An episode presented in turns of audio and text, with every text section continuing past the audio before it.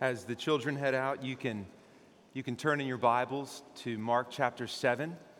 It's on page 842 in your Pew Bible. If you have a sermon guidebook, we're on page 34 of that this week. And before I pray for us, I want to tell you that I have a very definite aim in this sermon. God may accomplish myriad things, but I have one definite aim. I figured I should share it with you so you'll know if it happens to you and that is to awaken your appetite for holiness. Let me pray for us. Lord, thank you for your word.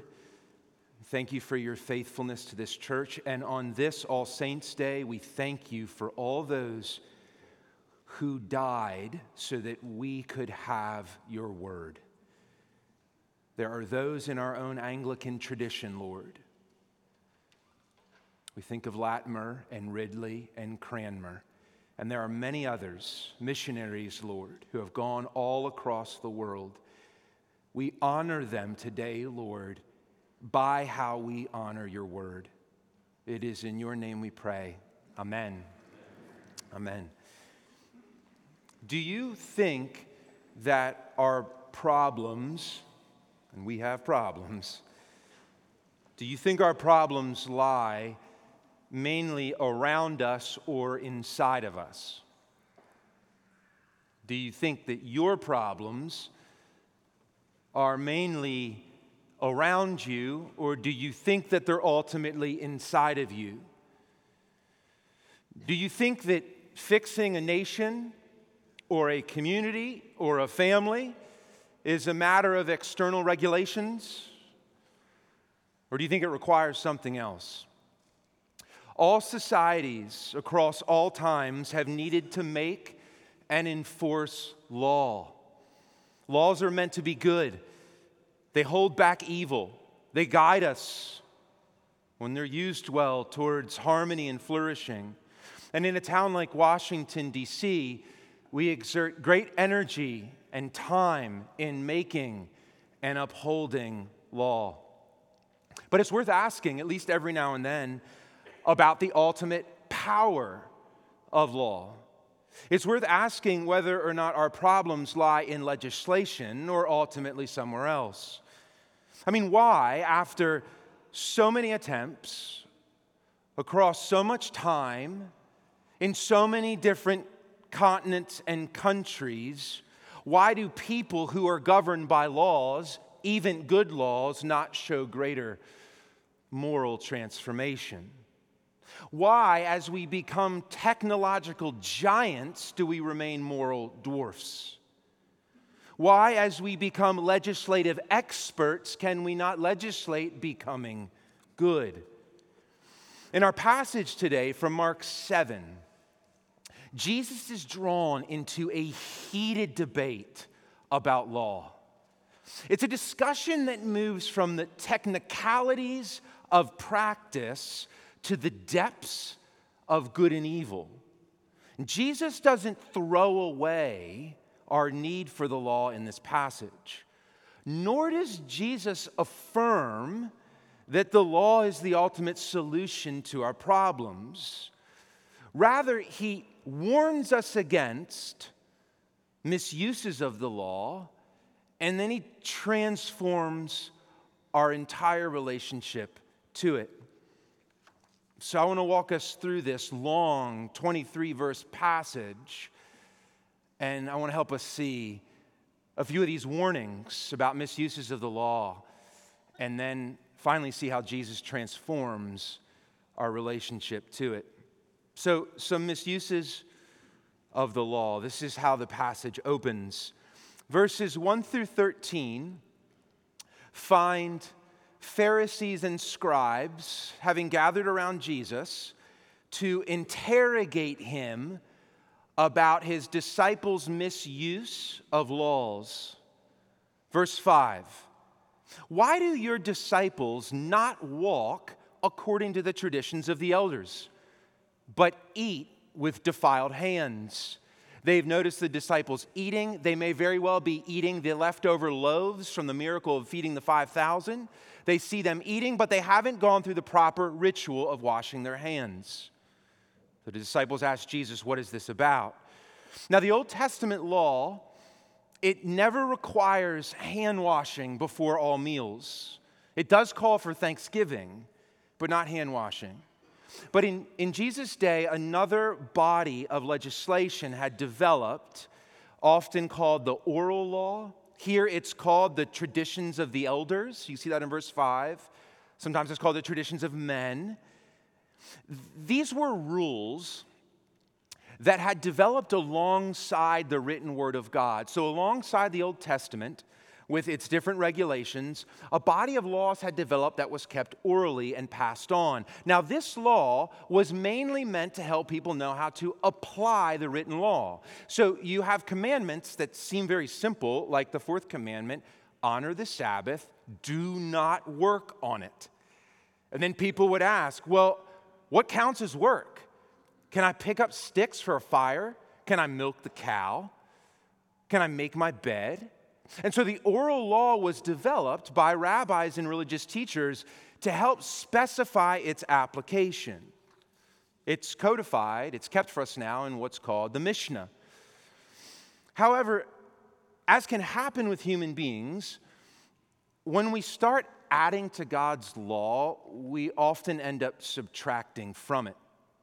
And this is Jesus' response to the Pharisees that in keeping human traditions, this is what he calls them, the traditions of men, they're actually choking divine purposes. So, verse 8, this is the main point of the first half of our section. This is 1 through 13. This is Jesus' driving point. Verse 8 You leave the commandment of God and you hold to the tradition of men. Verse 9, he repeats it. You have a fine way of rejecting the commandment of God in order to establish your tradition. Verse 13, you make void the word of God by your tradition. You leave the commandment, you reject the commandment, and you make it void. How? By keeping your man made, human made laws. In verse 6, Jesus said that Isaiah prophesied about this and that those who do this are called hypocrites.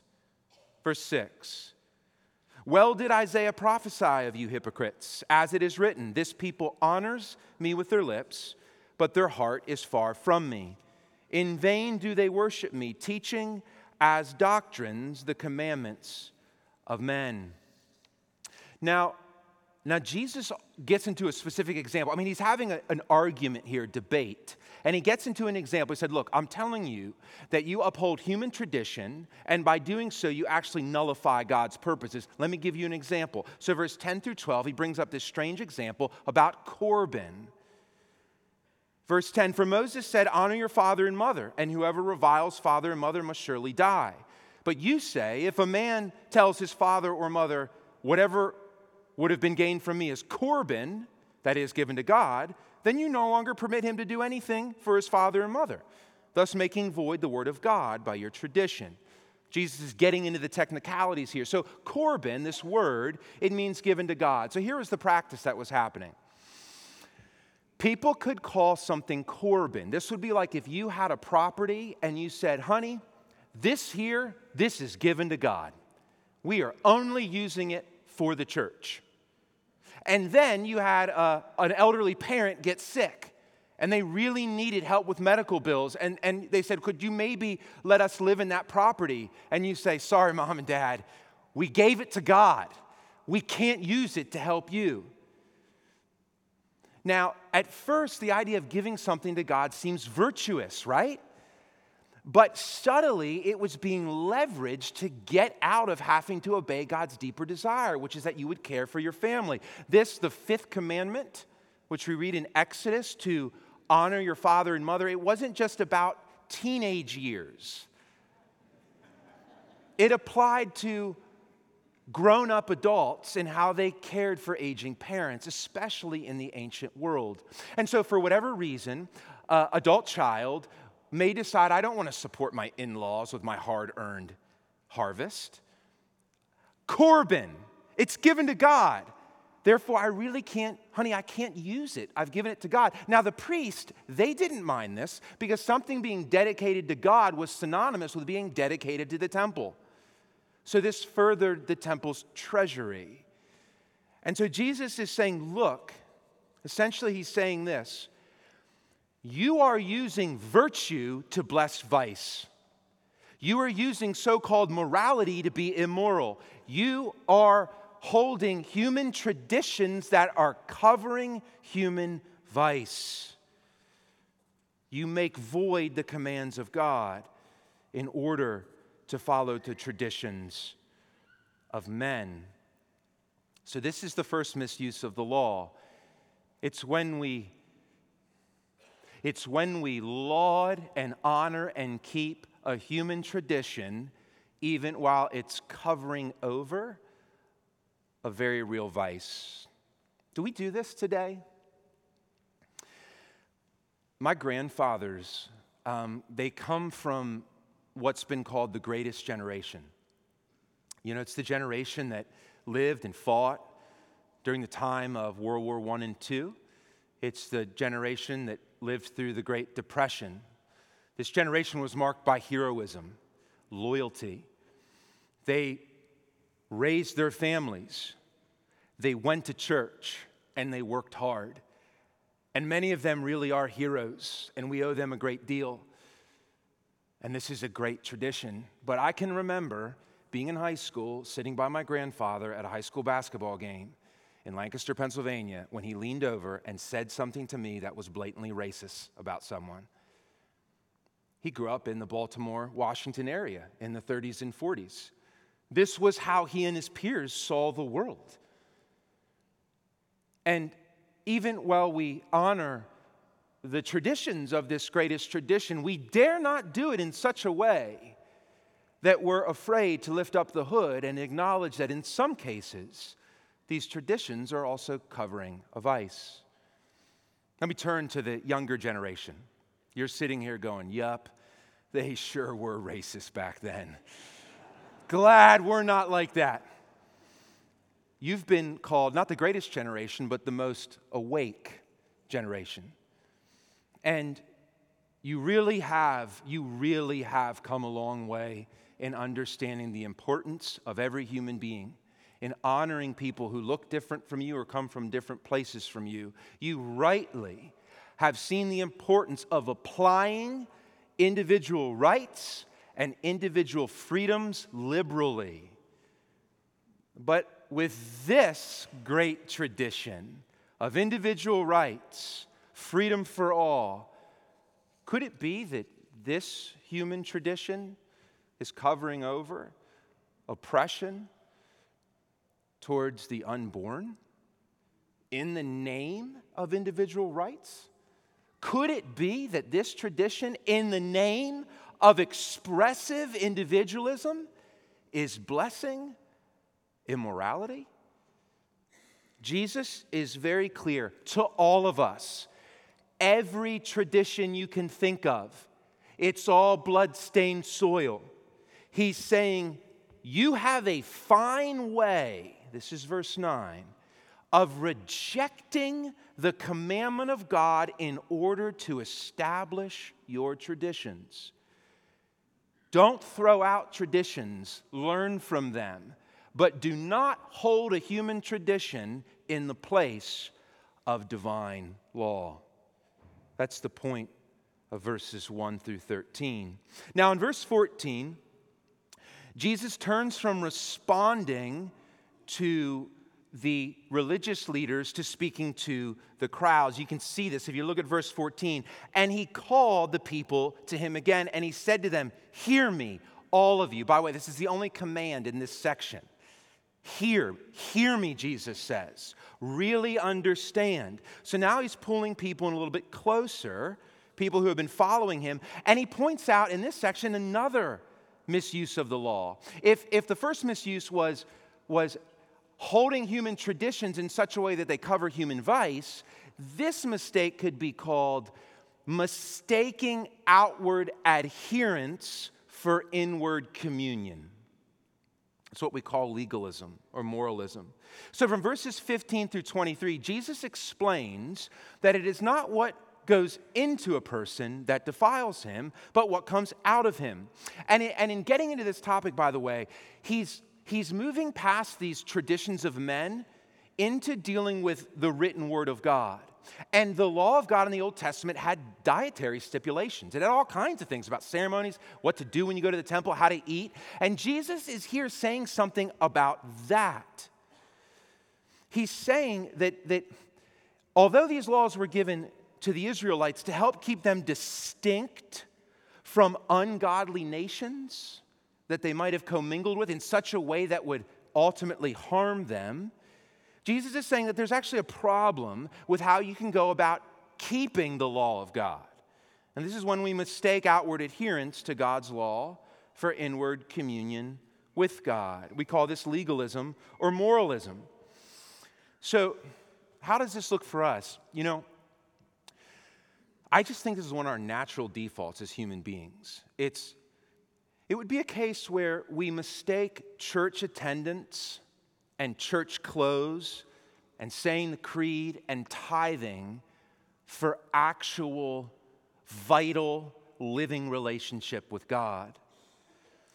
You ever notice this? You, you, yourself, about yourself, maybe you can be a really good churchgoer and say all the right things, do all the right traditions, and then not, not really notice much change in yourself.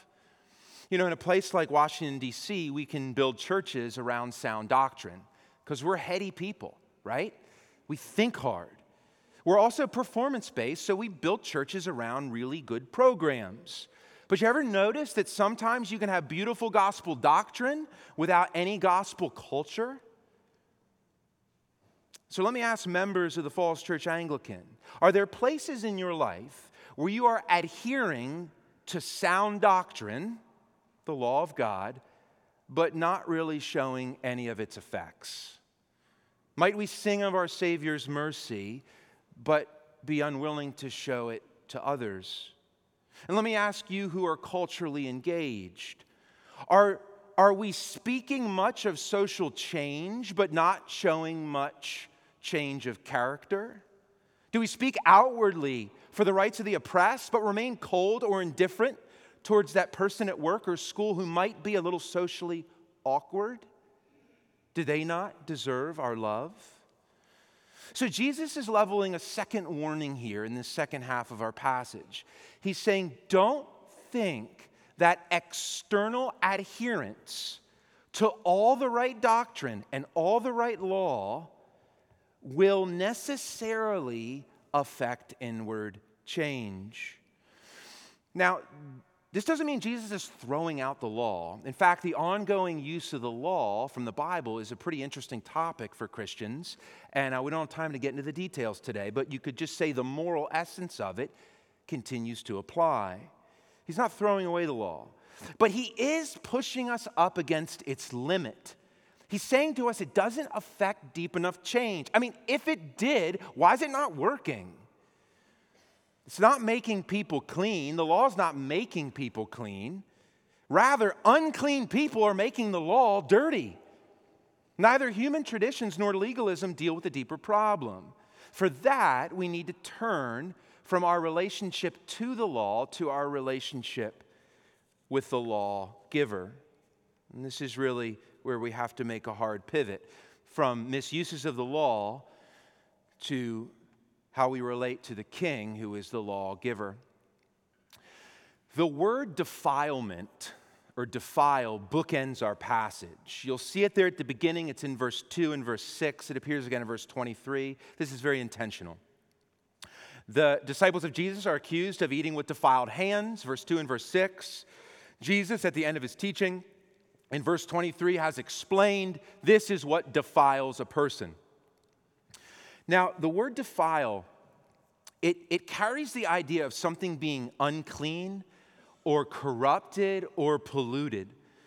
And it speaks to a con- condition not outside of us, but within us.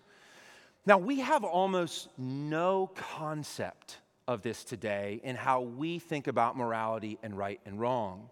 We have no concept of inner defilement. Instead, our criteria for something being right or wrong is almost entirely external.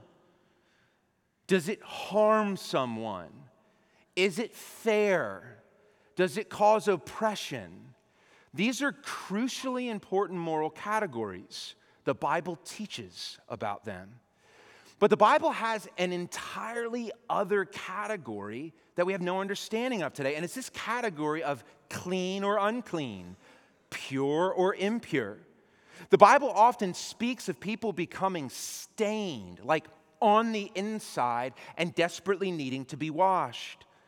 The Bible teaches that there are, there are ways to break the law, the law of God, which cause no obvious harm or oppression or inequality to anybody. In fact, they may look like they're helping people.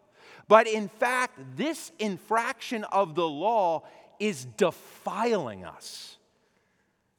It's corrupting us. You see, the Bible's vision of morality is about more than good behavior, it's about making people holy. Now, holiness is aligning our nature with God's nature. We don't realize it, but when we harbor resentment or envy or lust or hate, even when they stay within and never burst without, they're inwardly corrupting us. You know, the classic example of this from, from English literature is the story of, or excuse me, the picture of Dorian Gray um, by Oscar Wilde. Maybe you're familiar with the story, it's really brilliant. Dorian is a young, dashing man, and he comes to make a Faustian like deal with the devil.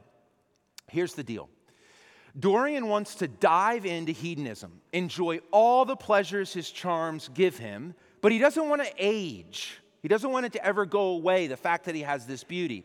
So there's a life size portrait painted of Dorian, and this is his deal. The portrait not Dorian himself, will show all the signs of life, aging, strife, but Dorian will remain forever young and beautiful. And so he dives headlong into a guilt free life of pleasure. No marks on the outside of aging, no stains from anything. But he's strangely drawn back to the portrait. He wants to see it. What's it look like? And over time, he recognizes that not only is his face in the portrait aging, but it's becoming uglier, darker, pockmarked. It looks sinister. He finally says to his friend, It's the face of my soul. Through some strange quickening of inner life, the leprosies of sin were slowly eating the portrait away. Near the very end of the novel, near the end of his life, Dorian, still appearing perfect and beautiful on the outside, is haunted on the inside, and we read, he felt a wild longing for the unstained purity of his boyhood, his rose white boyhood. Our culture has no category for this, but our hearts know it's true. Don't you want to be clean? Don't you want to be one of those people for whom when others are around you, they walk away feeling like they've been breathing fresh mountain air. Don't you want to be pure? Don't you want to be undefiled? Don't you want to not be dirty? The law, especially the law of our culture, has no conception of this inner stain, nor does it have any ability to heal it. So Jesus turns to the heart of the problem by turning to the heart. You'll notice the word heart comes up three times in our passage verse 6, verse 19, and verse 21. Picking up at verse 15, Jesus says, There is nothing outside a person that by going into him can defile him. But the things that come out of a person are what defile him. Verse 21 For from within, out of the heart of man come evil thoughts. He lists 12 things now. We're going to unpack each one of them. Just kidding come evil thoughts, sexual immorality, theft, murder, adultery, coveting, wickedness, deceit, sensuality, envy, slander, pride, foolishness. Verse 23 All these evil things come from within and they defile a person. The philosophers will ask, What is the origin of evil? The socially concerned will ask, What is the origin of evil? They'll point to systems, they'll point to some cosmic reality. Jesus answers the question here. It's not easy. What's the origin of evil? Verse 23 All these evil things come from within. You got to stand in front of the mirror and you got to say, What's wrong with the world? You are. You are. And guess what, friends? The law will never get in to set you free until that move happens. So, Christianity is a religion of the heart. First and fundamentally. Of course, it pays great attention to the external world. God made the world. It values how the world and its societies are ordered, but it knows that beneath constitutions, beneath legislative bodies, and beneath the rules of your family home lie human hearts. And while external laws can try to keep evil at bay, they cannot dispel evil from within. You know, I'll, I'll give you a little image for this, and then we'll get into how Jesus addresses the heart. Um, you, you think of um, washing dishes in a dish pan, right? A dish bin, dish pan. You've got the dishes in there, you've got the water. There's no flowing water, and the dishes make the water dirty. And so you, you get to a point where, like, well, I want to get the, the, the dishes more clean. So you just keep adding water into the dirty dish pan, right? But it, it doesn't change anything.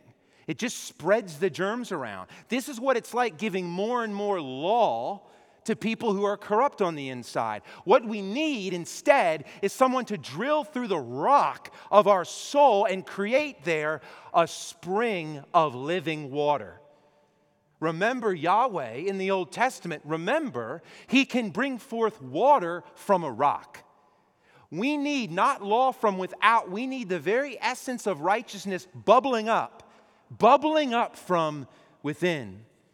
Now, let me show you how this happens. This happens when the true King, Jesus Christ, implants his law in your heart. I'll show you how this happens. Let me just give you three commands that the new king gives across Mark's gospel. You know Jesus' first command, you know what it is?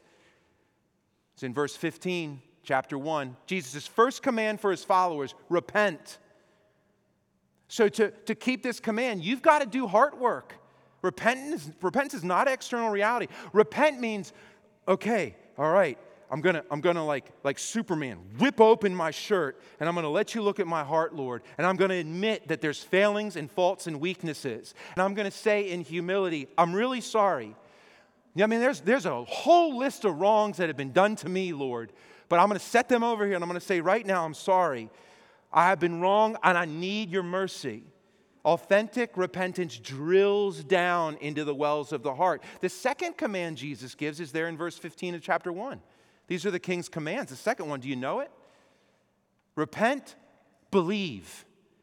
This means this is another act of the heart. If, if repentance is bending the knee of the heart, belief is the heart's little hand trembling, reaching out to take hold of the hand that is even reaching down to take hold of it.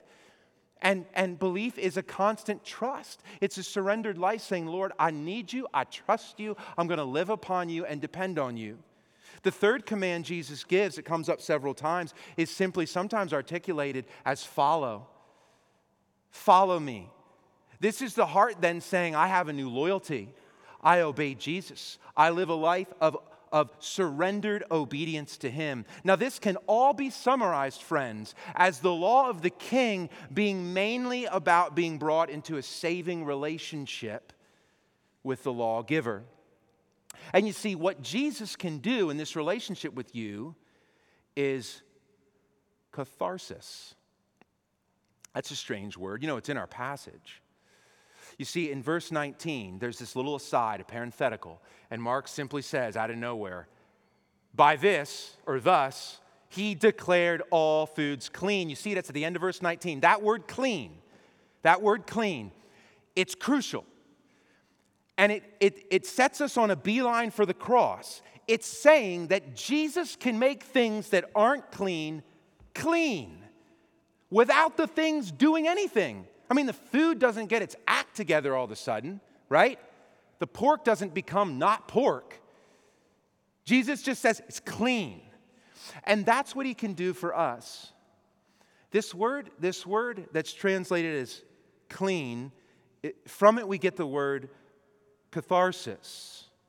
And it means to purge or purify or to cleanse. We use it to describe strong relief from pain or the cleansing from repressed emotions. And, and you see, all through church history, people have, have noticed two major themes about what Jesus does for us on the cross. And the first theme has to do with him dealing with guilt we have from sin. And you would think guilt, I mean, guilt's the main thing, right? Because we're talking about law, breaking law, doing something that's illegal according to God's law. Well, you incur guilt. You have to pay a penalty. Jesus pays your penalty on the cross, your guilt's forgiven. But the church fathers, through the reformers up to today, they noticed alongside the problem of guilt, there's another problem. If guilt's a legal problem, they said you also have a problem of defilement, of corruption. This is more like an organic term, even a medical term. You have a disease. You need more than a legal fix for a disease. You need a medicine.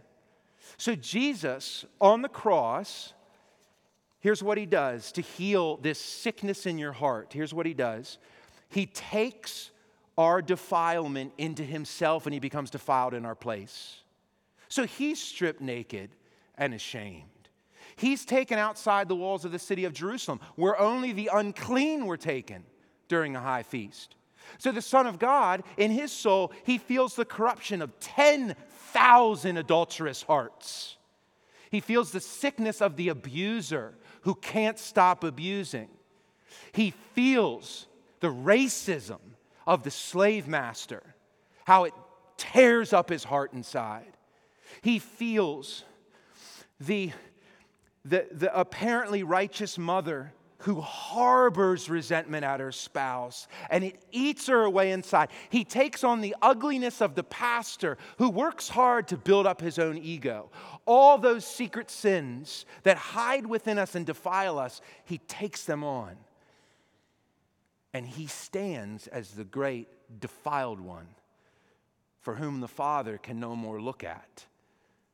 His appearance, Isaiah said, was so corrupt that we could not look upon him. He is the picture of Dorian Gray. So let me ask you do you have a painting that can bear the stains of your soul, or do you have to bear it yourself? You can give it amidst all your efforts to keep the law. You can give all the stains and all the failings to the face of Jesus, and he will bear them in your place. Friends, this is what, what the world merely calls psychosis, the Bible says is the state of your soul. And this is what the law could never do. This is what no hand washing of food restrictions could bring about. The Son of God was sacrificed for your sanctification, for your cleansing. And therefore, if you are in Christ, you will never be defiled again. Lord, we thank you for your word. And I pray, Lord God, that we would feel the cleansing water, Lord. And I feel that, I pray that within each one of us, a spring would be made where living water from you could bubble up and even cleanse those around us. We pray this in your name. Amen.